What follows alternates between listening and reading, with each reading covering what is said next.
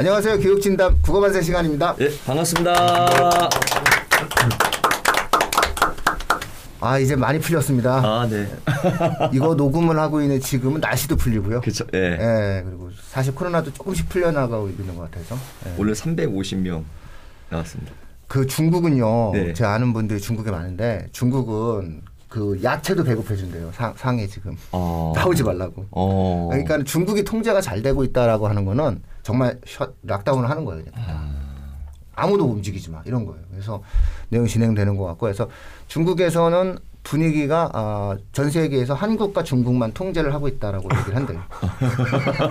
통제 사회네. 예, 아, 딱 그러면 중국과 한국만이 코로나 를 통제하고 있다. 일부는 뭐 거기 약간 일본도 넣어주는 분위기라고 하는데 예. 예, 저희 입장에서는 야 정말 이번 코로나는 예. 아, 자율적 형태 그렇지. 속에서 증감의 과정을 갖다 놓고 통제하는 건 우리나라밖에 없구나 예. 이런 생각을 좀 새삼스럽게 어제 그러니까. 예, 통화하면서 좀 하게 되었습니다. 뭐 그렇지. 난립니다. 다, 수- 다 수도배요. 중국과 예. 관련된 모든 사업이 이제 또 다 수도비 되니까. 지금 뭐- 이번 계기를 통해서 좀전 세계가 다 하나이기도 한데 또 한편 저희 우리나라 또 우리 네. 민족 또 우리 국민들에 대해서 어떤 의식에 대한 네. 부분은 다시 한번 자긍심을 가지는 계기 되는 것 같아요. 저 작년 저희가 2월 달에 신천지 있었을 네. 때 그때 저 기사 보고 많이 좀 이렇게 울컥도 하고 눈물 나더라고요. 네. 그러니까 외국인 기자가 대구를 내려갔는데 3월 초인가 그때 이제 대구가 완전히 이제 공황 상태였잖아요. 근데 아무도 거리에서 혼란스럽지 않더라. 그리고 아무도 슈퍼에서 사재기하지 않더라. 음. 그러니까 아무도 지금 상황이 이렇게 비극적이라는 것을 인지하지 못할 정도로 차분하게 견뎌내더라. 정신적인 어떤 상처와 그 이제 아픔은 컸겠지만 그걸 현명하게 이겨내고 있는 이 사회적 분위기가 굉장히 성숙해 있지 않나. 이제 그래서 전 아이들한테 좀 그런 얘기를 해요. 뭐 우리 공부 정말 너무 열심히 하지 않냐. 저 뭐 일요일도 다 수업도 하시고 또 아이들도 열심히 공부하는데 그 우리 민족이 이런 어떤 성향이 어떻게 시작되느냐. 아마 부모님들의 어떤 이제 그, 그 교육열 자식에 대한 어떤 걸 뭐 더 뒷받았던 어떤 헌신적 이런 것들이 우리가 이제 교육의 힘에 의해서 우리 민족이 다른 민족과 다른 나라보다는 좀 다르지 않나 생각을 해봅니다. 그래서 좀 책임을 책임의식도 많이 가지고요. 애들한테 힘들지만 더 멋진 일이 있을 거라고 요즘 뭐 저는 개인적으로 대한민국 아주 코리아 파이팅입니다. 네. 자 그런 면에서 그러면은 이제 예, 우리 국어 교육도 한번 다시 한번 그렇죠. 돌아보자. 예, 예, 그렇죠? 예. 예, 대한민국에 맞는 교육이냐 네. 이런 것들 갖다 놓고 우리가 한번 예. 어, 진단해 보는 시간을 갖도록 하겠습니다. 그래서 네. 이게 뭐 그 학습적인 측면도 물론 이제 중심이 되겠죠. 저희가 이해할 수 있는 부분이 예, 그렇지만 한 번쯤은 객관적 시각에서 어, 우리 국어 교육을 한번 어, 살펴봐야만이 어, 각자의 처지에 맞는 이제 자녀의 국어 학습법에 대해서도 한번 좀 생각을 해볼 수 있는 그런 내용이 되지 않을까 싶어서 어, 이 시간 마련해 봤습니다. 아마 그 유정글 그 대표님이 그 올려주신 거 기사 한번 같이 한번 저희 같이 봤었거든요. 아 그렇죠. 예. 네. 그 저희 내용 주제 좀 주제 선정자시죠.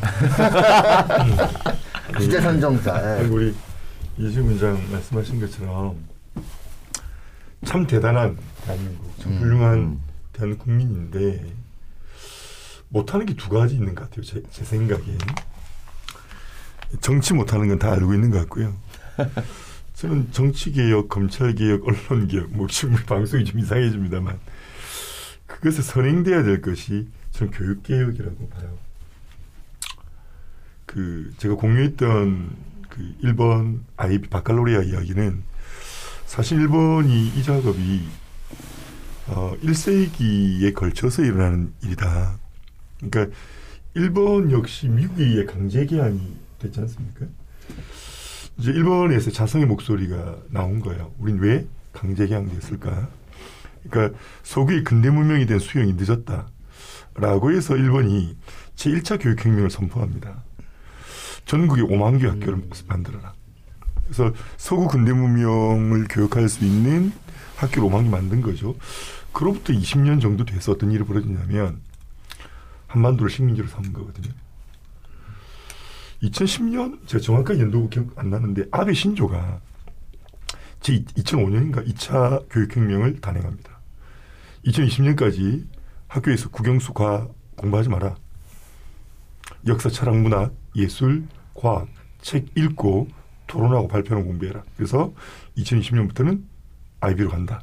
이게 제가 음. 공유했던 기사는 그겁니다. 음, 음, 네. 그러니까 일본에서 웃긴 이야기잖아. 해드릴게요. 이게 무슨 과목 시험인지 한번 맞춰보시겠습니까?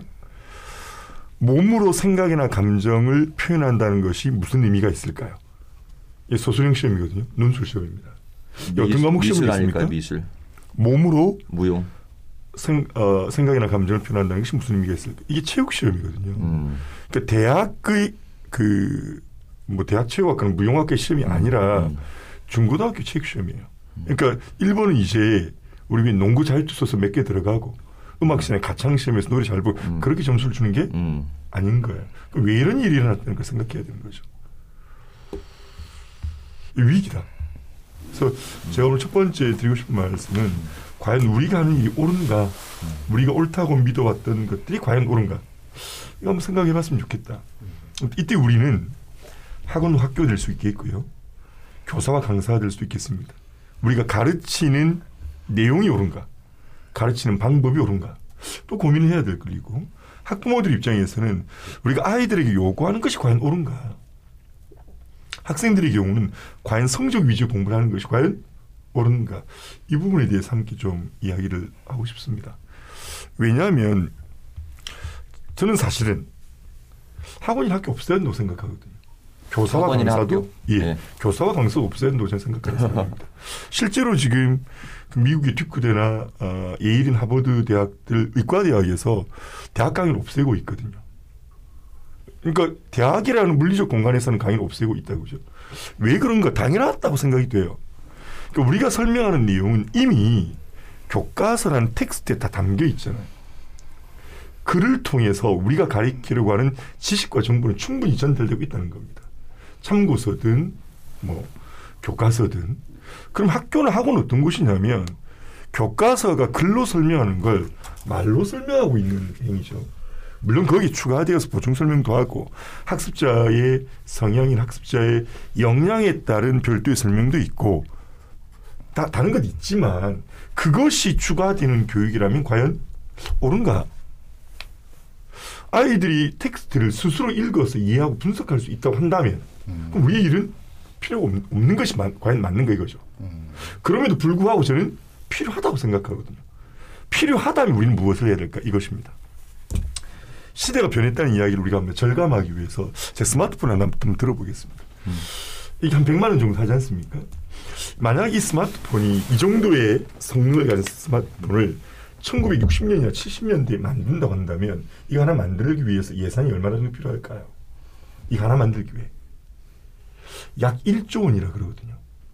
네, 인터넷이 안 되면 그러니까 이제 그 전제로 하고 지금 이게 된다는 걸 그 시대의 기술로 만들면 저는 1조 농담했습니다. 원이라는 거죠. 그만큼 이게 탁월한 기술이라는 겁니다. 예. 40년, 50년 만에 1조 원이 들 만한 일을 이제 100만 원 정도에 살수 있는 일이 된 거죠. 아폴로 13호에 컴퓨터가 탑재가 됐지 않습니까? 아폴로 13호에 탑재된 그 컴퓨터와 우리 손 안의 스마트폰의 기능을 비교하면 이게 훨씬 더 낫- 좋다는 거예요. 예. 그러면 이렇게 기하급수적으로 기술이나 진보, 기술 문명이 진보하는 이 과정에 2030년이면 어떤 일이 일어날까?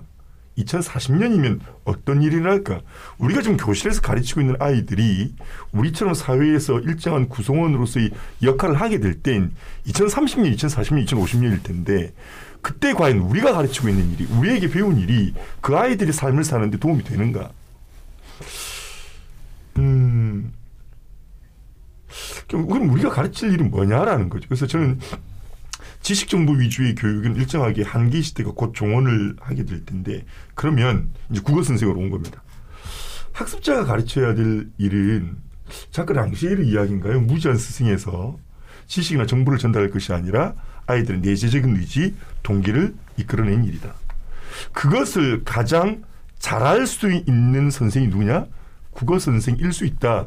그것을 할 수 있는 교과와 관련된 것이 무슨 과목이냐? 국어라고 생각해요. 왜냐하면 어, 미래를 이야기하는 그러니까 음, 미국의 최고의 부자들 빌 게이츠, 뭐 일론 머스크, 주커버그, 래리 페이지 이들이요 자기 자녀들에게 무슨 교육을 시키냐면 과학 기술 공부를 시키는 것이 아니라 인문학과 철학 공부를 시키거든요.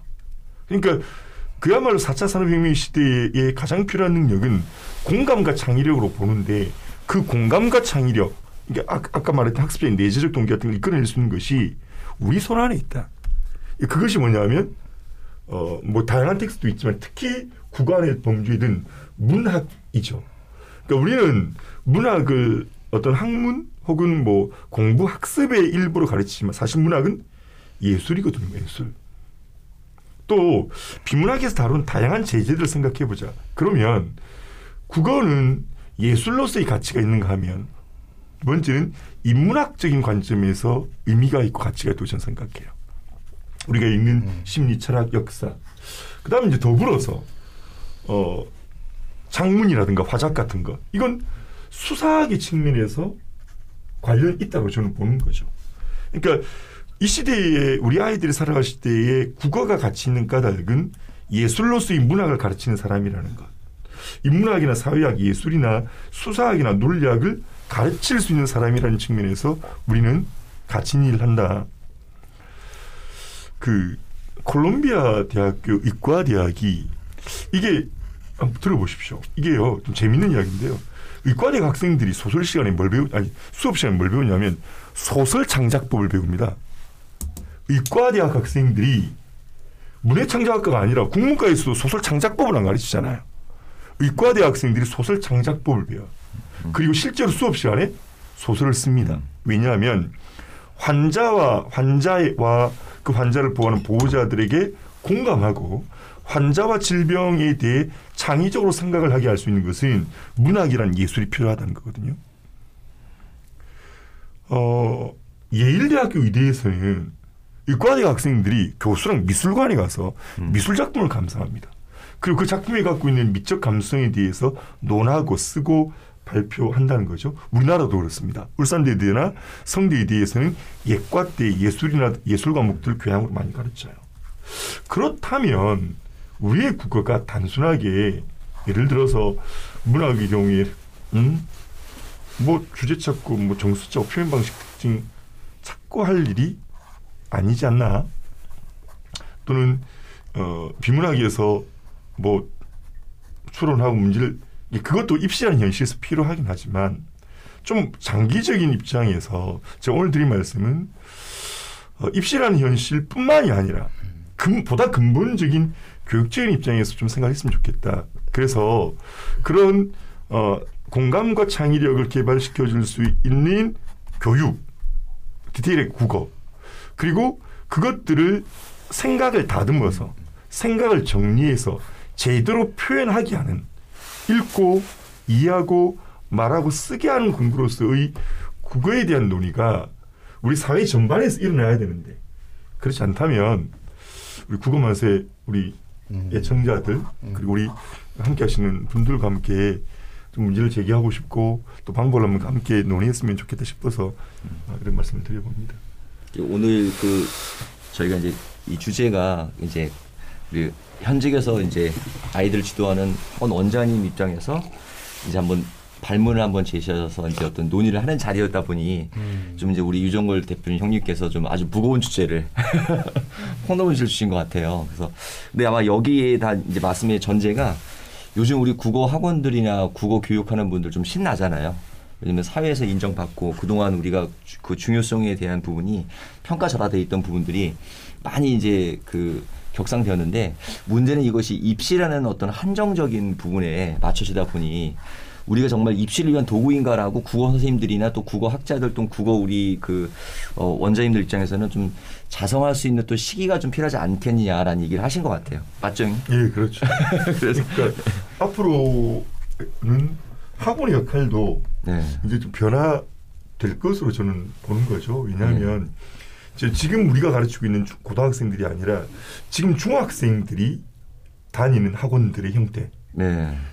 어, 초등학생들이 다니는 학원의 형태, 네. 또 유치원에서 하고 있는 교육 형태들을 보면 아마 머지않은 시간에 지금까지 입시 위주의 아무리 대한민국의 교육이 입시만 달려가고 있더라도 변할 수밖에 없다. 그래서 우리 십수년씩 일하시고 또 유력하고 영향력을 미치시는 분들이시니까 뭐 문제를 제기해서 좀 음, 우리가 이야기한다고 공론의 장으로 이게 튀어나올지는 모르겠습니다만 그래도 이런 이야기에 대한 논의들이 확산돼야 될 필요성이 있다고 생각이 듭니다. 그래서 다행인 건 그래도 이 요즘 국어 분위기 워낙 뜨다 보니 핫하다 보니까 부모님들도 국어를 많이 시키려고 하시잖아요. 그러니까 이제 뭐 고학년도 마찬가지지만 저학년도 점차 이제 국어에 대한 부분, 독서나 글쓰기나 또는 이제 뭐 지문이라든지 읽게 시키시는 경우들이 많으시거든요. 학원도 보내시고. 그러니까 어쨌든 이 접할 수 있는 경험의 치들이 많아진 거는 우리 학생들에겐 되게 고무적인 것 같아요. 어떻게 우리가 뭘 가르치냐 이것은 더 진지한 고민을 해야 되겠지만 그 그래서 아이들이 좀 책도 많이 좀 보고 또 생각도 많이 하고 구원 생과 얘기를 하면서 문학이라든지 또는 어떤 사고에 대한 과정들도 얘기해 보는 과정들이 있다는 것은 좀 너무 좋은 좀 분위기 아닌가. 우리 할머 대표님 그 중학생들 엄청 공부 많이 하시잖아요. 학원에서. 옛날에 비해서 많이 차이가 많이 나죠. 확실히 예. 이제 이제 이것도 입시의 영향이겠죠.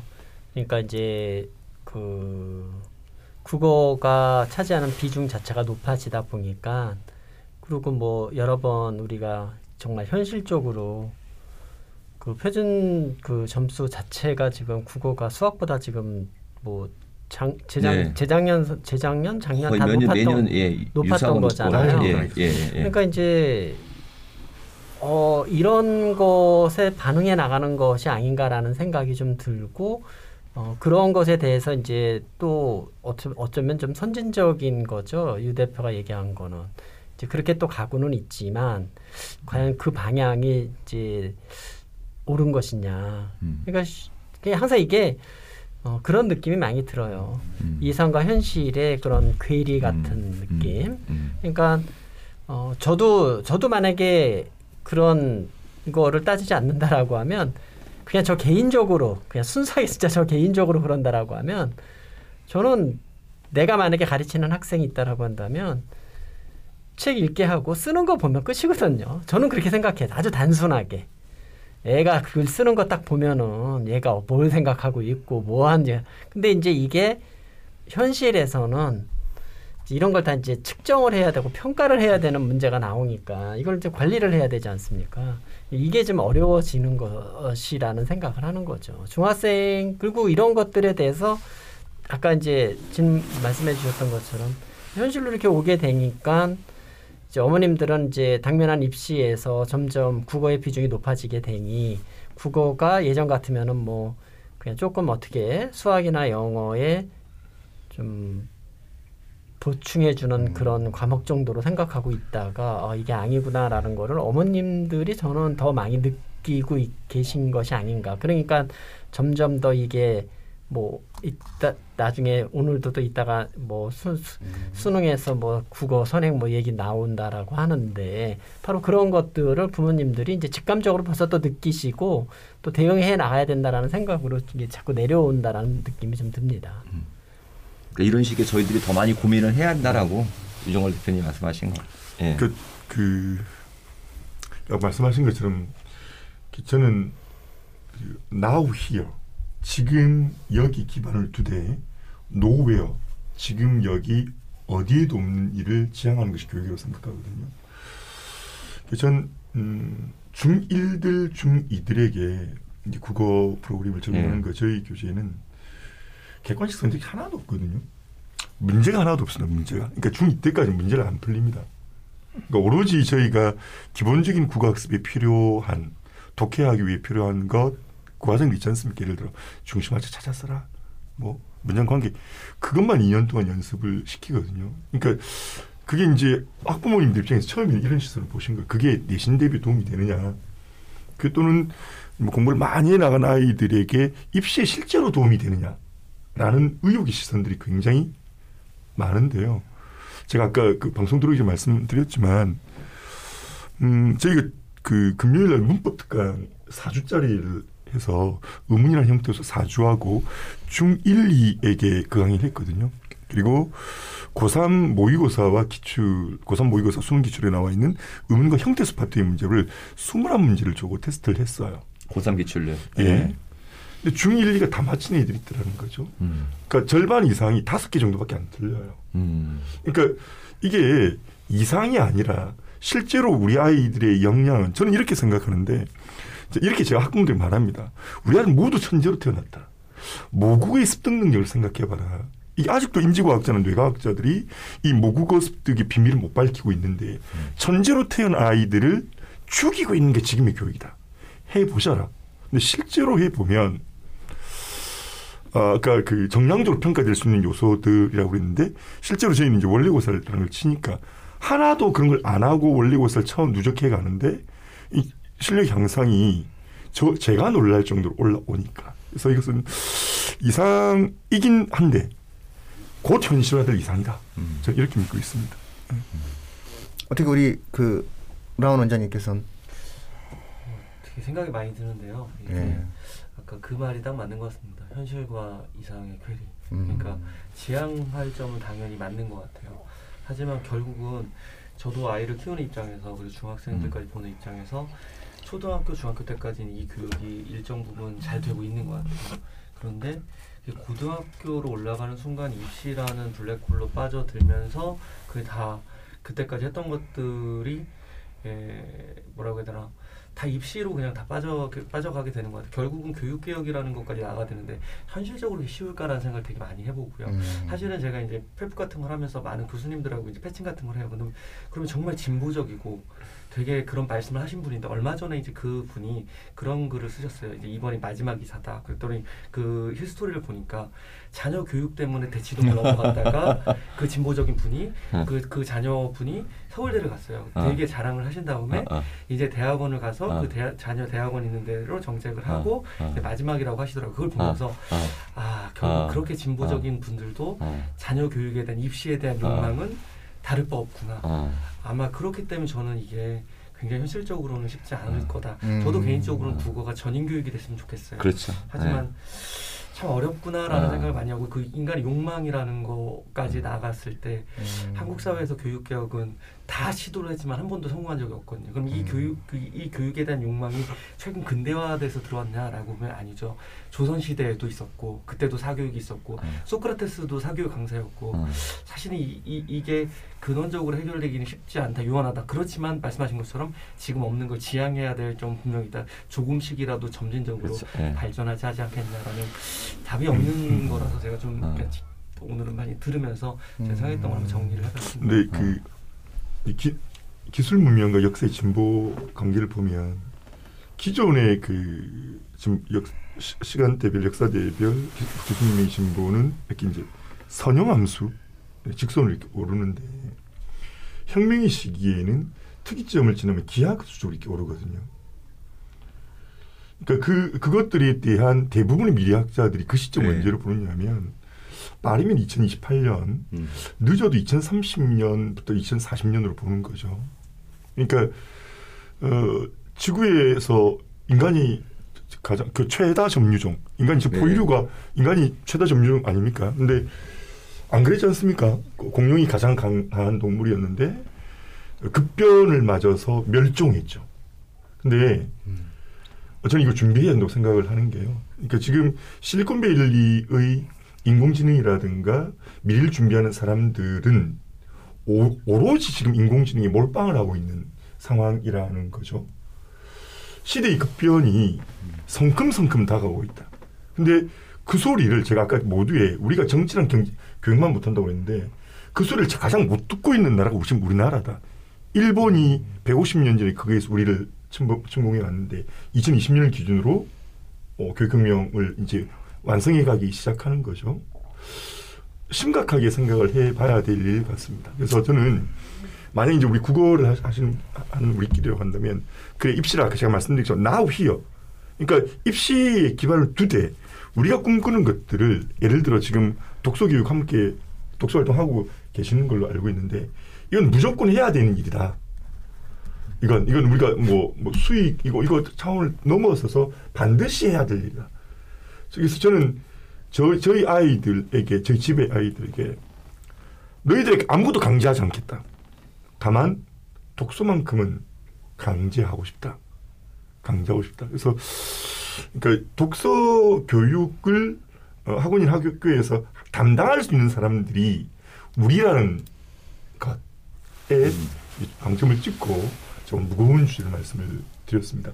한, 한 말씀만 제가 덧붙였으면. 좋겠는데 어제 저희 수학과 팀장이 원장님 상담을 좀 하고 싶습니다. 그러는 거예요. 그 저희가 수학 교양 독서 읽기도 합니다. 인문 사회만 하는 네, 것이 아니라 수학 네. 교육 독서라는데 그 청소년이 있는 수학 서양 수학사라는 책을 가지고 저희 독서 활동을 했는데 어 저희 수학생이 왜냐면 그 처음 출발할 때는 서양 수학 지식을 교과 연계하고 고 지식도 보여주고 그와 연관된 수행 평가형 활동, 교내 대회 활동을 하려고 그랬는데 애들이 수행 평가형 활동, 교내 대회 정말 재밌어 하고 지식에는 관심이 없습니다. 고민이 됩니다. 음. 애당초 의지와 다릅니다. 그래서 제가 뭐라고 했냐면 잘했다. 음. 그 재미없는 수학에 흥미를 느끼기 시작했잖아. 그 활동을 하는데 그 수학적 지식 없이도 되는 거야? 그거 필요하잖아. 지금 아이들 흥미가 부각되고 그 지적 활동이 조금 묻힌 것 같지만 사실은 같은 거야. 그래서 저는 수학 교양 도서 읽기도 하거든요. 근데 아이들이 듣고 어, 쓰는 활동은 흥미를 덜 느끼고 덜 능동적인데 아이들이 이렇게 직접 참여해서 하는 활동이 얼마나 재밌어 하는지 그 과정에서 성장한 아이들이 보는 모습을 너무 즐거운 거죠. 제가 그 새책 띠지제거 운동하는 거 말씀드렸었나요? 네, 못 들었습니다. 제가 오늘 처음 말씀드리겠습니다. 네. 그러면 레이첼 카슨 침묵의 봄을 읽고 아이들에게 이렇게 얘기한 겁니다. 우리 아이들이 환경이 중요하대, 생태가 중요하대. 그럼 우리는 뭘 할까? 해서 하, 하루에 책, 뭐 책이 몇천 권 나온다, 삼천 권 정도 나온다든가. 근데 한 3, 40%가 새 책이 띠지가 나오거든요. 저게 과연 필요한가? 저게 환경을 오염하는 아, 주요? 요인이 아닌가? 예. 그래서 우리 애들 독서 활동하는 아이 20명 정도가 새책 띠지 제거 운동 공부를 만들었습니다. 음, 침묵의 봄을 그러니까, 읽고 그러니까. 예. 그러니까 모 출판사 대표가랑 우리가 중 인터뷰를 했거든요. 네. 출판사 대표 깜짝 놀라요. 어. 대단하다 어떻게 그렇게 생각했느냐. 어. 창의력이죠. 어. 창의력이죠. 근데 그걸 그걸 지들만 하는 게 아니라 학교에 돌아가서 친구들 그러니까 지역 공동체의 확대를 시키는 거예요. 이 공감력이라는 거죠. 이것을 가능하게 하는 건 국어 수업이 아니라 독서부터 비롯되는 네. 것이다. 그러니까 독서 광범위하게 하면 독서고 공부 이거. 그래서 저는 가능하다 좀 했으면 좋겠다. 어, 네네네 알겠습니다. 아 오늘 아주 네. 이러다 조만간 출마하신다는 소리가 나오고 지자체 선거 점점 좀 부산 회원되고. 걱정입니다 이거 진짜. 그러다가 영영 못 보게 되는 건 아닌가 네. 이런 생각이 좀 들었습니다. 네, 뭐 저는 뭐 마무리 요 시점에서 뭐 그 말씀을 좀 드리자면은 아, 교육에 대해서 이제 이야기하고 뭐 이제 그 우리가 흔히 이제 예, 지자체 선거 때마다 이제 교육 이야기 많이 하지 않습니까? 그다음에 선거 때도 교육을 이야기하면 저는 뭐 그 추상적으로 그 이야기를 하는데 저는 다른 이야기를 하는 사람들을 본 적이 없어요. 언론에서는 되게 다르다고 얘기하는데 제 눈에 비친 교육 정책은 다르지 않거든요. 똑같아요. 예, 이거 어, 이 후보와 저 후보의 공약 사항을 실질적으로 비교해 보면은 다른 게 거의 없거든요. 그러니까 디테일하게 나오면은 뭐 특목고 존치할 거냐 말 거냐 정도의 어떤 차이가 있을 뿐이지 나머지 하나도 다를 게 없어요. 그래서 저는 오히려 우리가 교육을 이야기할 때 가장 중요한 것은 교육은 이제 미래 가장 미래지향적인 거거든요. 미래를 전제로 현재를 투자하는 게 교육이거든요. 그래서 교육은 아주 필수적으로 미래를 생각하면서 이제 움직여 가요. 왜냐하면 우리 지금 중학생 애가 지금 당장 뭐 나가가지고 사회적 활용성이 있는 게 아니잖아요.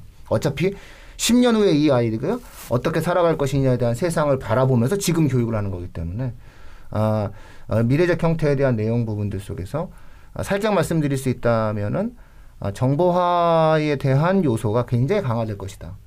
그러면 정보화의 요소가 굉장히 강화되는 이 흐름 속에서 기본을 충실하게 할 수 있는 내 아이의 에, 내실을 뭘로 채워줄 거냐. 그러니까 코딩 학원이 될 수 없다는 겁니다.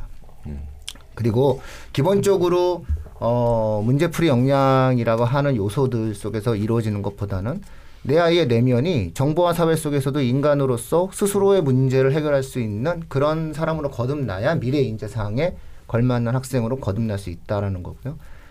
우리 모두가 동의할 수 있는 건 뭐냐면은 기술 문명의 진보를 통해서 만들어지는 어, 정보화의 흐름이 입시든 학교 교육이든 에, 계속적으로 우리 시대에 들어올 거다. 특히 코로나가 이것을 굉장히 앞당겼지 않습니까? 예. 그래서 앞으로도 더더욱 이런 부분들에 대해서 앞당겨진 어떤 세상에 나오지 않을까 뭐 이런 생각을 마지막으로 좀 드립니다.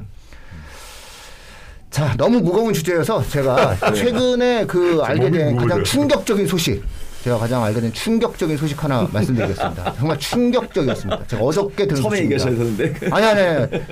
제 오늘 그 그거 계약보다 더 어. 충격적인 소식이었습니다.